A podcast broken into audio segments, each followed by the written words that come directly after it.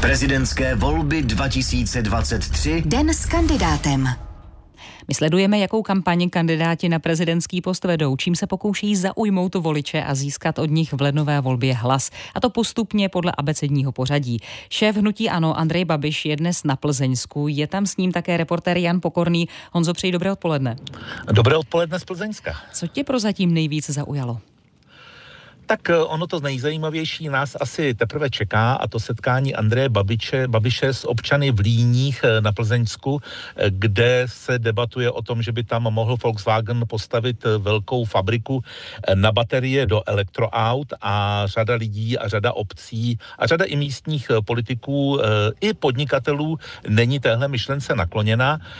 Mě zaujalo to, že grafické vyvedení Babišova obytného vozu je celkem moderní, progresivní progresivní, že asi si na to najal velmi uh, zkušené grafiky a taky mě zaujalo, že Andrej Babiš se za celou tu dobu, co ho tady dnes na Plzeňsku sledujeme, tváří na všechny velmi přátelsky. On už objíždí několik měsíců různá místa v České republice, takže působí jeho setkávání se s lidmi na tebe přátelsky a ještě nějak?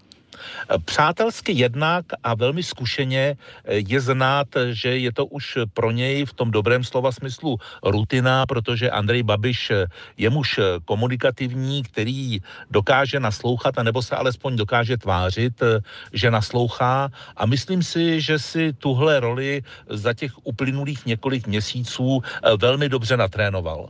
Je také možné, že i kamera, i rozhlasový mikrofon pro Andreje Babiše už taky může být jistá rutina, ale přijde ti, že ho to spíš povzbuzuje nebo svazuje to, že tam si s ním?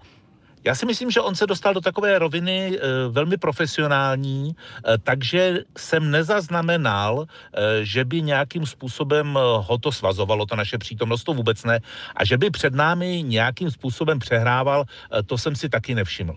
Po 15. hodině vysíláme s Andrejem Babišem rozhovor ve 20 minutách speciál. Už tušíš, co tam zazní? Tuším, eh, že tam zazní eh, například eh, téma, kdyby se Andrej Babiš stal prezidentem, tak jak by si dovedl představit spolupráci s nynější koaliční vládou Petra Fialy, když vlastně dnes a denně jí nemůže přijít na jméno a vlastně svým způsobem i tato vláda Petra Fialy je důvodem, proč Andrej Babiš kandiduje na hlavu státu, alespoň to tak říká. Chci se s ním bavit o válce v Ukrajině, protože na jeho sociálních sítích se občas objevují přání jeho podporovatelů, jeho fanoušků, jeho voličů, eh, že by měl se věnovat mírovým jednáním směrem k Ukrajině a podobně. A to jsou samozřejmě, mm, asi se ho budu chtít zeptat, jestli se mu spí dobře, když za pár týdnů má zase soud v kauze Čapí hnízdo a podobné otázky po 15. hodině. No a když postoupíme v abecedě dál, tak s kterými prezidentskými kandidáty se tento týden ve dni s kandidátem ještě potkáš?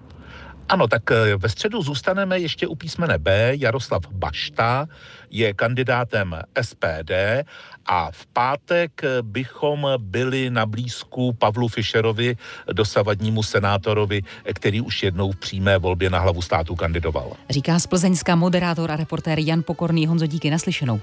Naslyšenou.